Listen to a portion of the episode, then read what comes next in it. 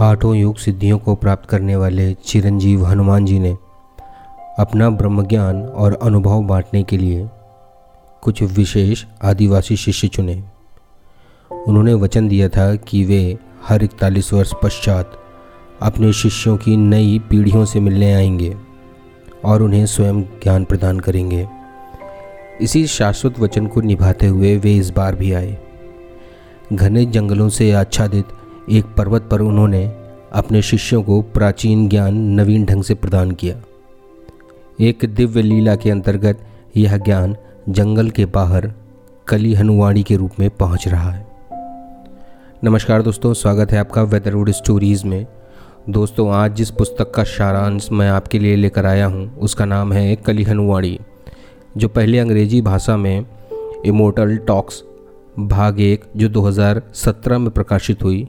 और पुनः इसका दूसरा भाग 2019 में इमोटल टॉक्स भाग दो नाम से प्रकाशित किया गया। पुस्तक की सफलता को देखते हुए इसे 2020 में भारतीय जनमानस की भाषा हिंदी में प्रकाशित किया गया। इस पुस्तक का सभी कॉपीराइट 2017 से 2020 तक के शून्य नाम से रजिस्टर्ड है। अब ये शून्य कौन है, इसके बारे में कुछ कहना संभव नहीं। इसको हिंदी में सीर बुक्स लिमिटेड ने पब्लिश किया।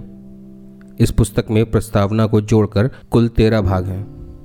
जिसमें एक प्रस्तावना और शेष बारह अध्याय हैं, जिनके नाम क्रमशः पहला माताओं से जना, दूसरा जलकन्या, तीसरा अवर्णीय का वर्णन, चौथा समय के तार, पांचवा मृत्यु को हराना, छठवां अभिशप्त आत्माएँ, सातवां सहस्त्र जीवन, आठवां लिंग कुंजी, नवा अपूर्ण, दसवां अदृश्य चार, ग्यारहवां जागृति विन्यास और बारहवां निरंतरता है।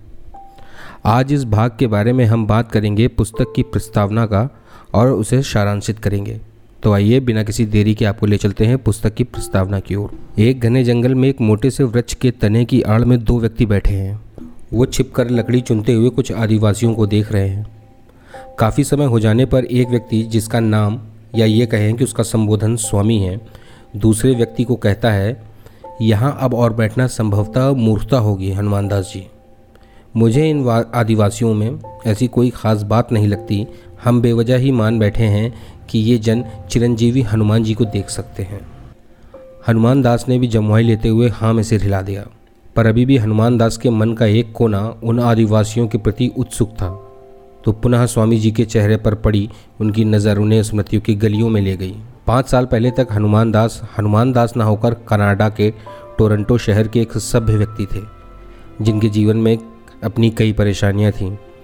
इनमें उनके पुत्र का ड्रग्स लेने से होने वाला मानसिक विकार भी था।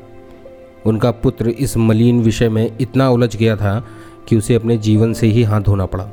वे अपने पुत्र का अंतिम संस्कार करके वापस लौट रहे थे और अपनी कार की खिड़की से बाहर झाँक रहे थे, तभी उन्हें साथ में चलती हुई कार के ऊपर एक विशाल बालों वाला वानर कार के ठीक ऊपर उड़ता दिखाई पड़ा। उन्होंने चिल्लाकर अपने भाई से कहा कि जो उस वक्त कार ड्राइव कर रहा था कि देखो, एक मायावी वानर।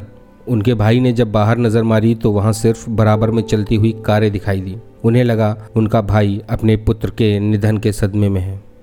उन्होंने हनुमान दास जी को कहा, वहाँ कोई नहीं है।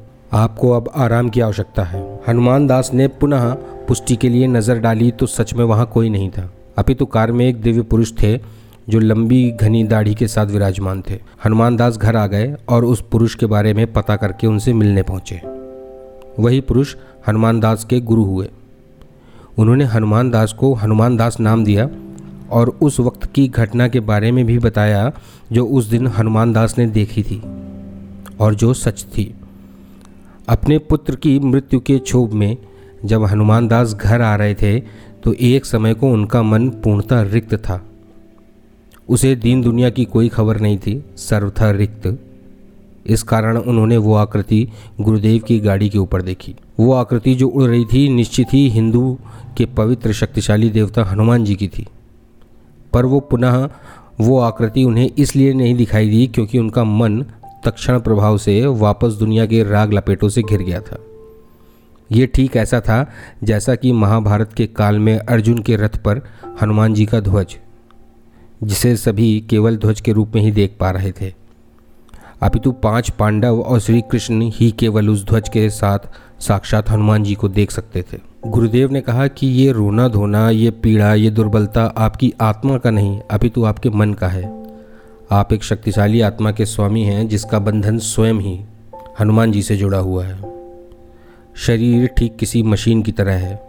जो उसके अंदर उपस्थित आत्मा को संसार की माया, दुख, सुख, दर्द, शांति का अनुभव मात्र करा देता है। परंतु आप और आपकी तरह कई आत्माओं का ये हाल है कि वो अज्ञानता की चादर उड़े सो रही हैं और सिर्फ़ सांसारिक माया में उलझ कर रह गई हैं। हनुमान दास अब रिक्त हो गए थे। उन्हें ना कुछ समझ आ रहा था, ना कुछ सुझाई दे रहा था। उन्होंने आत्मशुद्धि का प्रण लिया और गुरुदेव से आशीर्वाद लेकर भारत आ गए। कई वर्षों तक कई लोगों से मिले गुनी साधुओं से, पाखंडी बाबाओं से, सुदूर हिमालय की कंदराओं में निवास करते नागाओं से। वे सूक्ष्म से सूक्ष्म ज्ञान पा लेना चाहते थे। वे लोगों से मिलते, बातें करते, ना कि कोई जिज्ञासा दिखाते। वो सिर्फ़ और सिर्फ़ सुनना चाहते थे। ऐसे ही एक दिन उन्हें पता चला कि एक आदिवासी समूह के बारे में, जो मातंग कहलाते थे। और उनके बारे में कथाएँ प्रचलित थीं कि वे साक्षात चिरंजीव हनुमान जी के शिष्य थे। हनुमान दास ने अपने दो साथियों को साथ लिया और इस विषय की खोज में निकल पड़े, जिसमें एक थे स्वामी जी और एक ब्रह्मचारी जी, जिनको उस इलाके के आदिवासियों से संपर्क साधने में प्रवीणता हासिल थी। ब्रह्मचारी ने मातंगों के मुखिया बाबा से मिलने का प्रयास किया, परंतु उनके चिड़चिड़े स्वभाव के कारण बात न बनी। तो तीनों ने स्वयं ही इन आदिवासियों के स्वभाव का अध्ययन करने की ठानी, और उसी के चलते आज वो उस पेड़ के तनु के पीछे छिपकर बैठे हैं। हनुमान दास अपनी स्मृतियों से निकलकर वापस आ गए। उन्होंने देखा कि आदिवासी महिलाओं में एक दुबली पतली लड़की अचानक से हवा में हाथ पैर चलाने लगी और औंधे मुँह गिर पड़ी। ये कुछ खास गतिविधि नहीं थी, देखने से मिर्गी का दौरा मालूम देता था। हनुमान दास ने लगातार ये दृश्य देखना चालू रखा। उन्हें लगा कि इस लड़की के इर्द गिर्द कुछ प्रकाशमय आकृतियाँ स्पंदन करती दिख रही हैं। फिर वो लड़की ने अपने शरीर को हवा में कुछ ऊपर उठाया और साष्टांग प्रणाम की स्थिति में आ गई। फिर वो उठी और दोनों हाथों को जोड़कर कुछ बुदबुदाने लगी। हालाँकि ये दृश्य केवल हनुमान दास ही अनुभव कर पा रहे थे। शेष साथियों को वो लड़की सिर्फ़ मुँह बांधे, सिर्फ़ हाथ जोड़े ही नज़र आ रही थी। प्रक्रिया समाप्त हुई। सभी महिलाएँ वहाँ से चलती बनी, तीनों ने भी अपना झोला कंधे पर डाला और चर्चा करते हुए चल दिए। शायद यहाँ आना व्यर्थ रहा। कुछ हासिल नहीं हुआ। बस कुछ सांकेतिक चिन्ह, जिन्हें वो और भी कई जगह देख चुके थे, वो किसी अनुष्ठान के अंग मात्र हो सकते हैं। पर हनुमान दास जी की बुद्धि तर्क कुतर्कों से ऊपर उठ चुकी थी। कुछ दिनों में उन्होंने मातंगों के इस गुड़ चिन्हों का अर्थ जान लिया। जिसका अर्थ था चिरंजीवी हनुमान, हर इकतालीस वर्षों में अपने शिष्य मातंगों को ब्रह्म ज्ञान देने आते हैं। तो दोस्तों, इसी के साथ इस पुस्तक की प्रस्तावना समाप्त हुई। जल्द ही मुलाकात होगी आपसे कली हनुवाड़ी की प्रथम अध्याय के सारांश के साथ। आशा है आपको इस पुस्तक का सारांश मेरी भाषा में सरल और मनोरंजक लग रहा होगा।